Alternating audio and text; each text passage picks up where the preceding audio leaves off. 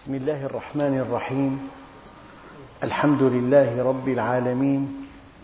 والصلاة والسلام على سيدنا محمد الصادق الوعد الأمين. اللهم لا علم لنا إلا ما علمتنا إنك أنت العليم الحكيم. اللهم علمنا ما ينفعنا وانفعنا بما علمتنا وزدنا علما. وأرنا الحق حقا وارزقنا اتباعه. وأرنا الباطل باطلا وارزقنا اجتنابه.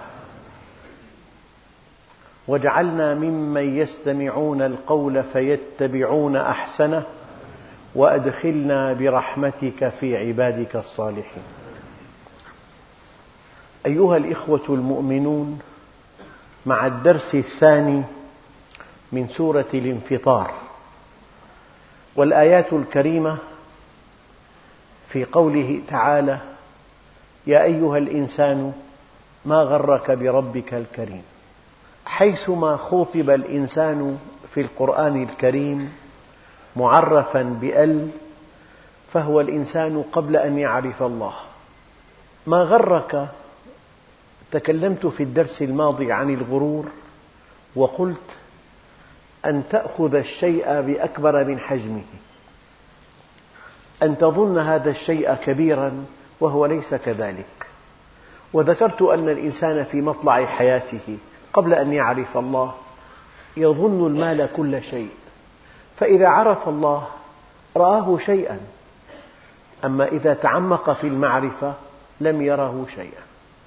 أيها الإخوة الغرور بالشيء أن تراه بحجم أكبر من حجمه الحقيقي. ولكن كيف نفسر الغرور بالله عز وجل؟ النبي عليه الصلاة والسلام أجاب عن هذا السؤال. جهل الإنسان بالله جعله يغتر به. جهله بعدالته جعله يغتر به. جهله برحمته جعله يغتر به. فالغرور أن تتوهم أن الله على غير ما هو عليه. أن تظن أنه لن يحاسب ولن يعاقب أو أن تظن أن هذه الدنيا قويها قوي وضعيفها ضعيف وينتهي الأمر هكذا. هذه النظرة العبثية للكون لا تليق بالله عز وجل. لا تليق بجلال الله أن يخلق الإنسان عبثا. قال تعالى أفحسبتم أنما خلقناكم عبثا. آية ثانية أيحسب الإنسان أن يترك سدى هكذا.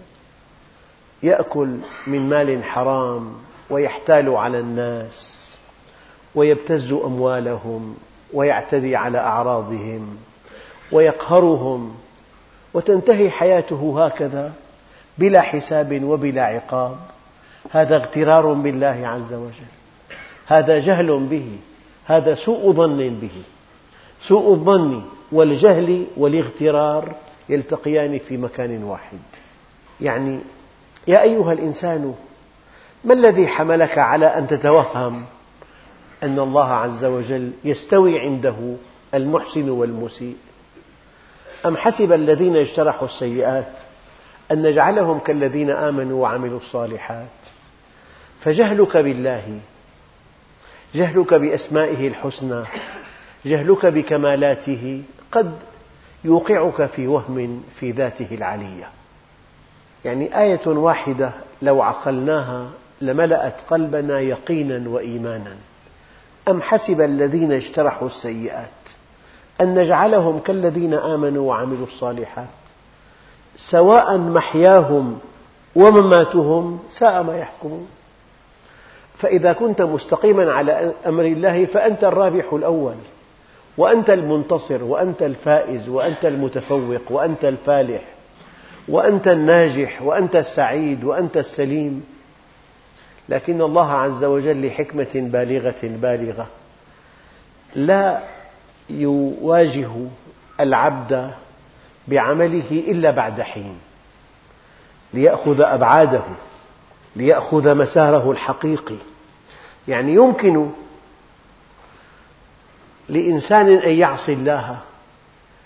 وفي المدى المنظور لا يرى شيئا. يأكل الحرام ويعتدي على أعراض الناس ويكذب عليهم ويتجبر ويطغى ويبغي إلى أمد معقول دون أن يشعر بشيء. فتأخير عقاب الله حمله على أن يغتر به. حلم الله حمله على أن يغتر به ولكن الله عز وجل يأخذ من هلك على بينة ويعطي من تفوق على بينة. يعني بعد أن يأخذ أبعاده. بتعبير آخر الله عز وجل من سياسته مع خلقه أنه يرخي لهم الحبل إلى أن يتوهموا أن الله لن يحاسبهم. في لحظة واحدة يشد الحبل فإذا هم في قبضته. لذلك كان عليه الصلاة والسلام يدعو ويقول اللهم إني أعوذ بك من فجأة نقمتك وتحول عافيتك وجميع سخطك. اعملوا ما شئتم آية قرآنية تهديد. اعملوا ما شئتم كل شيء مسجل عليكم. فوربك لنسألنهم أجمعين عما كانوا يعملون. فالاغترار بالله سببه الجهل والاغترار بالله سببه حلم الله عز وجل والاغترار بالله سببه الشيطان. يقول لك لن يدقق الله مع عباده لن يحاسبهم. فإذا جاء يوم القيامة يقول الشيطان عكس ما كان يقوله في الدنيا. الآية الكريمة وقال الشيطان لما قضي الأمر إن الله وعدكم وعد الحق ووعدتكم فأخلفتكم. وما كان لي عليكم من سلطان إلا أن دعوتكم فاستجبتم لي. فلا تلوموني ولوموا أنفسكم ما أنا بمصرخكم وما أنتم بمصرخي. إني كفرت بما أشركتموني من قبل. إذا يا أيها الإنسان ما غرك بربك الكريم؟ ما الذي حملك على أن تغتر به؟ قال علماء التفسير جهل الإنسان بالله حمله على أن يغتر به. وحلم الله حمله على أن يغتر به. والشيطان هو الغرور الذي يدعو الإنسان إلى أن يغتر بالله. تماما. كما لو قال لك أحدهم إن هذا القاضي بهدية بسيطة يحكم لك. هذا الإنسان حملك على أن تغتر بهذا القاضي النزيه. أو طالب كسول قال لأحد زملائه إن هذا المدرس بهدية بسيطة يعطيك الأسئلة فلا تدرس. هذا الطالب حمل زميله على أن يغتر بأستاذه. فلما جاء وقت الامتحان فوجئ هذا الطالب بأن الأستاذ نزيه وأن توهمه ليس صحيحا. وفوجئ المدعى عليه بأن هذا القاضي نزيه وأن توهمه ليس صحيحا. هذا هو الغرور. أن تتوهم أن الله له صفات لا تليق به. يليق به العدل تليق به الرحمة يليق به ألا يضيع على أحد عمله ولو كان مثقال ذرة من خردل. أتينا بها وكفى بنا حاسبين. يليق به قوله تعالى فمن يعمل مثقال ذرة خيرا يره ومن يعمل مثقال ذرة شرا يره. الشيء الواقع أيها الإخوة أن حلم الله يدعو بعض الناس إلى الغرور بالله. لكن في لحظة واحدة يعاقبهم دون أن يشعروا. قل يا عبادي الذين أسرفوا على أنفسهم لا تقنطوا من رحمة الله. إن الله يغفر الذنوب جميعا. إنه هو الغفور الرحيم. وأنيبوا إلى ربكم وأسلموا له من قبل أن يأتيكم العذاب بغتة وأنتم لا تشعرون. فإذا رأيت الله يتابع نعمه عليك وأنت تعصيه فاحذره. بل إن الله جل جلاله حينما يفتح عليك أبواب الدنيا وأنت لست أهلا لها هذا اسمه استدراج. قال تعالى سنستدرجهم من حيث لا يعلمون وأملي لهم إن كيدي متين. والكيد هو التدبير والمتانة في الفيزياء مقاومة قوى الشد. فهذا الإنسان مربوط بحبل. مهما تحرك لن يتفلت من قبضة الله عز وجل. نحن بشكل واقعي الإنسان تحت ألطاف الله عز وجل.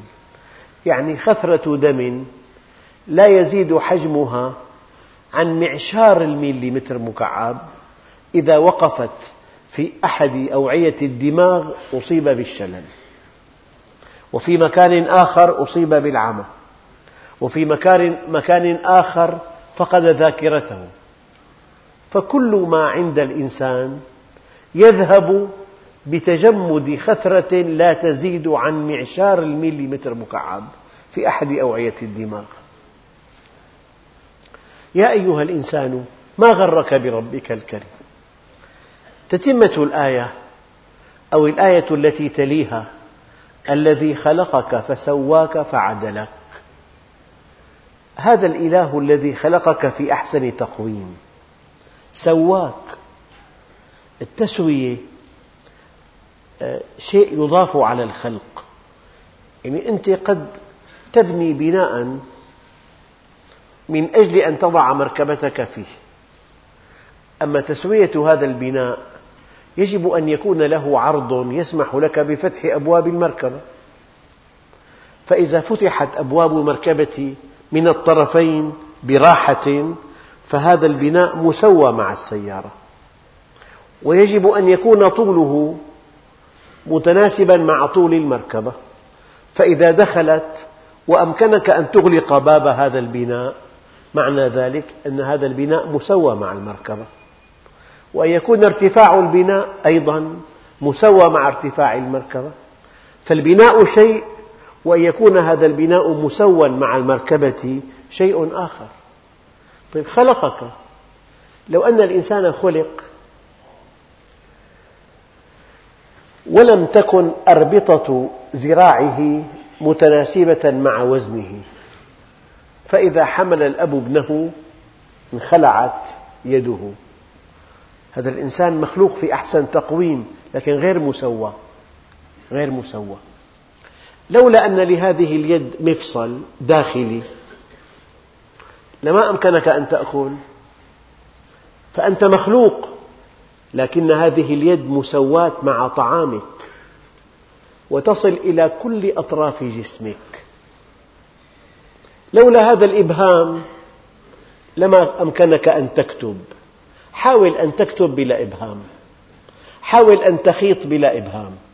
حاول أن ترتدي ثيابك بلا إبهام. حاول أن تصنع شيئا بلا إبهام. قد تستغربون أن هذا الإبهام وحده سبب الحضارة الإنسانية. هذا فقط. لولا هذا الإبهام لن تستطيع أن تفعل شيئا. بل إن الإنسان حينما يمشي على قدمين ويداه طليقتين. هاتان اليدان الطليقتان سبب بناء وإعمار الأرض. أما هناك من يمشي على أربع. ماذا يفعل؟ لا يمكنه إلا النباح فقط. أما الإنسان يتحرك ويبني وينسج ويصنع ويحفر ويخيط ويقرأ ويكتب. الذي خلقك فسواك. التسوية يعني في تناسب. لو أن الله عز وجل أعطاك أعصابا حسية في شعرك لما أمكنك أن تحلق رأسك إلا في المستشفى وإلا بعملية جراحية وإلا بتخدير. لو أن الله عز وجل لم يضع في لب السن العصب الحسي لوصل النخر إلى كل السن ولا قلع من مكانه ولا ابتلعته مع لقمة الطعام ولم تشعر. ولكن هذه الأعصاب المؤلمة في الأسنان هي أجهزة إنذار مبكر. أجهزة إنذار مبكر. خلقك فسواك. لو أن الإنسان يرى بعين واحدة لما رأى إلا بعدين طول وعرض. أما بالعينين يرى بعدا ثالثا. يقدر بالعينين المسافات ويقدر بالأذنين مصادر الصوت. ولو أن الإنسان أوكل له تنفسه لكان بين خيار صعب. إما أن يموت وإما أن ينام. ولا يجتمع موت نوم وحياة. لو أن أمر رئتيك موكل إليك. ولكن الرئتان تخفقان بشكل دوري نوبي بطريقة بالغة التعقيد جدا. لو أن القلب أوكله إليك لما أمكنك أن تفعل شيئا إلا أن تهيئ قلبك للنبض. لو أنه أوكل الهضم إليك لاحتجت بعد كل وجبة إلى أربع ساعات كي تهضم طعامك. خلقك فسواك فعدلك. لو أن النوم بعيد عنك لكانت الحياة جحيما. النوم نعمة. الحركة نعمة. لك هيكل عظمي مكسو بعضلات والعضلات مكسوة بجلد يجعلك مقبولا وجميلا. وهذه من نعم الله الكبرى. يا أيها الإنسان ما غرك بربك الكريم؟ جعل لك زوجة من نفسك إنسانة تفكر كما تفكر وتشعر كما تشعر وتتألم كما تتألم وتفرح كما تفرح وتفهم كما تفهم وتحب الله كما تحب الله. خلق لكم من أنفسكم أزواجا فهذه من نعم الله الكبرى. يا أيها الإنسان ما غرك بربك الكريم؟ الذي خلقك فسواك فعدلك جعلك معتدلا جعل يعني شكلك مقبولا وجعل وزنك مقبولا وجعل حاجاتك مقبولة يعني يكفي أن يكون الهيكل العظمي ممتلئا. الهيكل العظمي بالضبط شكله إسفنجي. لو أنه أصم لكان وزن الإنسان ثلاثمئة كيلو ثلاثمئة كم يحتاج من الطعام والشراب؟ طبعا تحريك 300 كيلو تحتاج إلى كمية طعام يعني لازم يأكل على الوجبة شيء 25 رغيف حتى يمشي. طيب جعل قوام العظم إسفنجي خفيف. طيب إنسان يمشي على قدمين لطيفتين. لو لم يكن في هذه الأذن الداخلية جهاز توازن لا بد لك من قاعة استناد كبيرة جدا. لا بد لك من قاعة استناد عرضة أو قطرة سبعين سنتي. من أجل أن تقف. والدليل من يستطيع أن يوقف ميتا؟ مستحيل. جهاز توازن تعطل. أما إنسان وزنه 80 كيلو يمشي على قدمين لطيفتين. لولا أن جهاز التوازن يعني عن طريق سلاسة أقنية نصف دائرية فيها سائل وفيها أهداب وآلية معقدة جدا لن تستطيع أن تمشي على قدمين صغيرتين. لو أنك دخلت في حقل طيني وحمل حذاؤك كمية طين كبيرة ترى أن السير على القدمين أشغالا شاقة. الله جعلك لطيف لبسك لطيف الأرجل لطيفة الحركات لطيفة. البحث طويل. التفكر في خلق الإنسان لا ينتهي طوال العام لا ينتهي. طعامك شرابك نومك تفكيرك ذاكرتك لو ما في ذاكرة. الإنسان يتبدل تبدلا كاملا كل خمس سنوات. لو تبدل دماغه لنسي اختصاصه. بده كل خمس سنوات دكتوراه. أو يرجع جاهل. لكن شاءت حكمة الله أن خلايا الدماغ نبيلة لا تتبدل أبدا. خلايا الدماغ وخلايا القلب. ما سوى القلب والدماغ كل شيء فيك يتبدل. كل خمس سنوات. لأنه أطول عمر خلية عمرها خمس سنوات. وأقصر عمر خلية 48 ساعة. خلية جغابات الأمعاء. فأنا أردت من هذه التفاصيل أن تعلموا أن كمال الخلق يدل على كمال التصرف. خالق عظيم. في من خلقه ترى هذا العلم وهذه الحكمة وهذه القدرة وهذه الرحمة وهذا الجمال. أيعقل أن تخلق سدى بلا حساب؟ أيعقل أن تخلق عبثا بلا جزاء؟ تبارك الله وسبحانه وتعالى عما يقولون علوا كبيرا.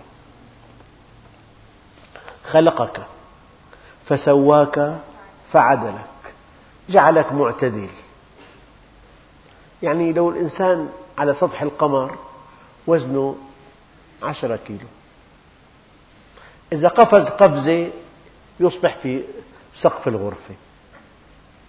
لو كان على كوكب آخر وزنه 500 طن في كواكب كبيرة وزن الإنسان يتناسب مع حجم الكوكب. أشياء بالجاذبية. رائد الفضاء في القمر وزنه ستة كيلو أو عشرة كيلو. السدس. أما لو انتقل هذا الرائد الفضائي إلى كوكب عملاق لكان وزنه نصف طن. جعلك بالستين سبعين ثمانين معتدل فعدلك. جعل النهار ثماني ساعات وأنت طاقتك على العمل ثمان ساعات. في تناسب بين دورة الليل والنهار وبين طاقتك على العمل. خلقك فسواك فعدلك. في أي صورة ما شاء ركبك. يعني الخنزير خلقه الله عز وجل. والقرد خلقه الله عز وجل والكلب خلقه الله عز وجل لكنك مكرم عند الله عز وجل خلقك في أحسن تقويم وكرمك أعظم تكريم. ولقد كرمنا بني آدم وحملناهم في البر والبحر ورزقناهم من الطيبات وفضلناهم على كثير ممن خلقنا تفضيلا. يعني أنت في أكمل صورة وكان من الممكن أن تكون في صورة أخرى طيب لو توسعنا قليلا تأكل أنت ما لذ وطاب تحب الروائح الزكية وتكره الروائح القبيحة من برمجك على هذا؟ أليس هناك حيوانات يأكلون الجيف؟ الخنزير أكلته المفضلة التي يسيل لها لعابه هي الفطيسة الجيفة. إنك إن مررت بجيفة تكاد تخرج من جلدك من نتن رائحتها. هذا الخنزير يقبل عليها ويأكلها بنهم. وهناك حيوانات يأكلون البراز وحيوانات يعيشون في المجاري. طيب هؤلاء مبرمجون على هذه الروائح هم يحبونها وكأنها عطر. فأنت أيها الإنسان من جعلك في هذا القوام؟ في أحسن تقويم وجعل أذواقك في الطعام والشراب أذواق عالية جدا. تحب رائحة الزنبق وتكره رائحة اللحم المتفسخ. من جعلك هكذا؟ هذا من تكريم الله لك. خلقك فسواك فعدلك. في أي صورة ما شاء ركبك. كلا بل تكذبون بالدين. ومع كل هذه الآيات الدالة على عظمته تكذب بالدين. ولا تعبأ بتوجيه سيد المرسلين. واتل عليهم نبأ الذي آتيناه آياتنا فانسلخ منها. والله يا أيها الإخوة نحن محاطون بآيات من فوقنا ومن تحت أرجلنا وعن أيماننا وعن شمائلنا وفي كل مكان وفي كل وقت وفي كل نظرة آيات تدل على وجود الله. يعني الضوء الضوء إذا سار في وسط شفاف كالهواء ثم دخل في وسط آخر شفاف كالزجاج ينكسر. حقيقة يدرسها الطلاب في الثانوي. انكسار الضوء. يعني ضع قلم في كأس ماء تراه مكسورا. فالضوء إذا سار في وسط شفاف ثم دخل في وسط آخر ينكسر. هل تصدق أنه لولا هذه الظاهرة لما كان هناك نظارة؟ ولا آلة تصوير ولا ميكروسكوب ولا تلسكوب ولا عدسات تطبيقات العدسات لا تعد ولا تحصى. إنسان ضعف بصره استعمل نظارة. أراد أن يرى أشياء بتكبير عال أخذ الميكروسكوب. أراد أن ينظر إلى النجوم العملاقة استعمل التلسكوب. التلسكوب عدسته يستغرق تبريدها أكثر من عشر سنوات. من أجل أن ترى نجوم السماء. كل هذا عن طريق انكسار الضوء. لولا انكسار الضوء ما كان هناك عدسات ولا تلسكوبات ولا ميكروسكوبات ولا نظارات. كل التطبيقات لا قيمة لها. طيب من قنن قانون الترسب؟ ممكن تنحل أملاح معدن ثم تترسب هذه الأملاح. لولاها ما في إنسان يقف. أنت أصلك من ماء مهين. تأكل طعاما لينا. من أين جاءت قساوة العظم؟ كيف أن عظم عنق الفخذ يحمل ثقل يزيد عن 250 كيلو؟ من أين جاء لهذه الأسنان قساوتها؟ قساوة السن تأتي بعد الألماس. قساوة ميناء السن تأتي بعد الألماس. لولا الترسب ما فيها الظواهر هذه لو تقرأ الفيزياء برؤية إيمانية لولا انكسار الضوء ما في عدسات. لولا الترسب ما في هيكل عظمي ما في. ما دام أكلك لين تبقى أنت لين. ما بتشرب حليب بصير عظم. طيب من أين جاءت هذه القساوة؟ من الترسب. الكالسيوم يترسب في بعض النسج العظمية فيشكل الهيكل العظمي. ما في قانون فيزيائي لولا أن الماء عند التبريد يزداد حجمه لما كان على سطح الأرض كائن حي. هذا نظام الماء. يعني الحديث عن قوانين الفيزياء والكيمياء لا تنتهي. ففي أي صورة ما شاء ركبك؟ كلا بل تكذبون بالدين. كل هذه الآيات في السماء والأرض وفي الطعام والشراب والأسماك والأطيار والجبال والوديان والصحارى والأغوار والوحوش والأطيار.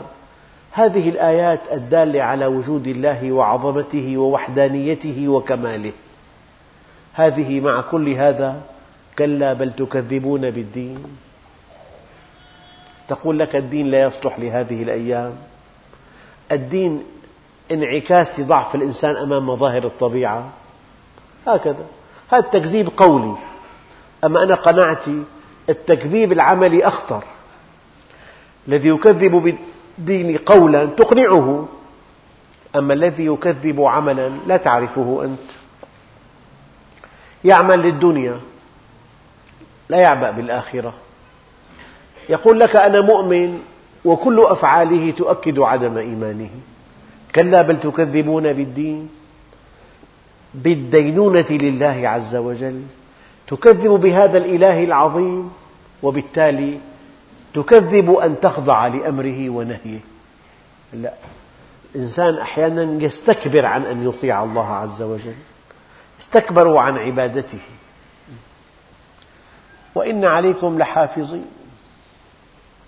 يعني الإنسان بالحياة المدنية لو وصل إلى علمه أنه مراقب أو هاتفه مراقب أو حركاته مراقبة وكل شيء ينطق به مسجل عليه كيف ينضبط؟ انضباط لا حدود له طيب الله عز وجل يقول وإن عليكم لحافظين ما يلفظ من قول إلا لديه رقيب عتيد. ما من كلمة تنطق بها وما من حركة تتحرك بها وما من تفكر في شيء إلا والله يعلمه. وإن عليكم لحافظين كراما كاتبين يعلمون ما تفعلون. الإنسان الشيء حينما يألفه قد يبتعد عن حقيقته. كلكم في الصلاة يقول السلام عليكم ورحمة الله. السلام عليكم ورحمة الله. تسلم على من؟ على ملكي اليمين والشمال. هذا الملك لا يفارقك إلا في حالتين ذكرهما العلماء. هو معك. يسجل عليك كل شيء. كلا بل تكذبون بالدين وإن عليكم لحافظين كراما كاتبين يعلمون ما تفعلون. أما النوايا لا يعلمها إلا الله. الملكان يكتبان ما تفعل. أما ما وراء ما تفعل نيتك هذه يعرفها الله وحده. في النهاية إن الأبرار لفي نعيم. وإن الفجار لفي جحيم. القرآن الكريم واضح تقسيماته واضحة. هالناس رجلان بر وفاجر. أبدا. البر في نعيم القرب والفاجر في جحيم البعد. البر عرف الله فاستقام على أمره. الفاجر غفل عن الله فتفلت من أمره. البر أحسن إلى المخلوقات. الفاجر أساء. البر لو أن قدمه زلت لاستتر الفاجر حينما يعصي الله يفتخر. أبدا. الناس رجلان نموذجان. إن الأبرار لفي نعيم وإن الفجار لفي جحيم. الأبرار في نعيم القرب في نعيم السلامة في نعيم السعادة في نعيم الأمن. في نعيم الرضا في نعيم التسليم بقضاء الله وقدره في نعيم الوعد العظيم بجنة عرضها السماوات والأرض. والفجار في جحيم جحيم البعد جحيم الخوف جحيم القلق جحيم اليأس جحيم الإحباط جحيم الخوف من المستقبل. إن الأبرار لفي نعيم وإن الفجار لفي جحيم. معنى ذلك أن كل هذه التقسيمات التي يأتي بها البشر لا أصل لها. تقسيمات ما أنزل الله بها من سلطان.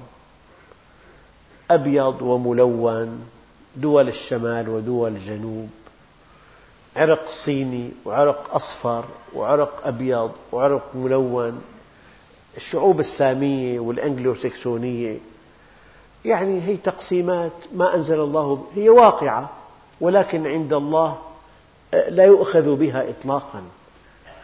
يعني سلمان منا آل البيت نعم العبد صهيب لو لم يخف الله لم يعصه. تبت يدا أبي لهب وتب قرشي عريق. ما أغنى عنه ماله وما كسب. فهذه التقسيمات هي واقعة ولكن ينبغي ألا نأخذ بها. في إنسان أبيض إنسان ملون. في إنسان فقير إنسان غني. في إنسان عرقه سامي. في إنسان عرقه آري بس هذه التقسيمات لا معنى لها. كلكم من آدم وآدم من تراب. الناس سواسية كأسنان المشط. فالتقسيم الحقيقي بر وفاجر. ورد في بعض الأحاديث الناس رجلان بر تقي وفاجر شقي. المؤمن بر تقي الفاجر خب شقي ماكر محتال. كل صفات الكمال في المؤمن لأنه اتصل بالله فاصطبغ بصبغته. وكل صفات النقص بغير المؤمن لأنه انقطع عن الله. أيها الإخوة إن الأبرار لفي نعيم. طبعا نعيم مطلق في الدنيا وفي الآخرة. في الدنيا في جنة القرب ويدخلهم الجنة عرفها لهم. يدخلهم الجنة عرفها لهم في الدنيا. لذلك قال بعض العلماء في الدنيا جنة من لم يدخلها لم يدخل جنة الآخرة. وقال أيضا بستاني في صدري ماذا يفعل أعدائي بي؟ إن أبعدوني فإبعادي سياحة وإن حبسوني فحبسي خلوة وإن قتلوني فقتلي شهادة فماذا يفعل أعدائي بي؟ هذه جنة القرب. فإذا مات دخل جنة الآخرة. إن الأبرار لفي نعيم. بل إن نعم الدنيا متصلة بنعم الآخرة. أن هناك لذة وهناك سعادة. فاللذة طبيعتها حسية متناقصة في تأثيرها تنبع من خارج الإنسان تأتي من الخارج. طبيعتها حسية متناقصة في تأثيرها تأتي من خارج الإنسان من طعام من شراب من امرأة من منظر جميل. ثم إن هذه اللذة متناقصة في تأثيرها تنتهي بكآبة فلو بنيت على معصية انتهت بهلاك وبعذاب أليم. بينما السعادة تنبع من الداخل طبيعتها نفسية متنامية في تأثيرها. تنتهي بجنة عرضها السماوات والأرض. فالأبرار في نعيم البر هو الذي عرف الله. واستقامت أعماله. عرف الله فاستقامت أعماله. فكان في نعيم. وإن الفجار الذين عصوا الله وكانوا جهلاء بل إنهم افتخروا بمعصيتهم لفي جحيم.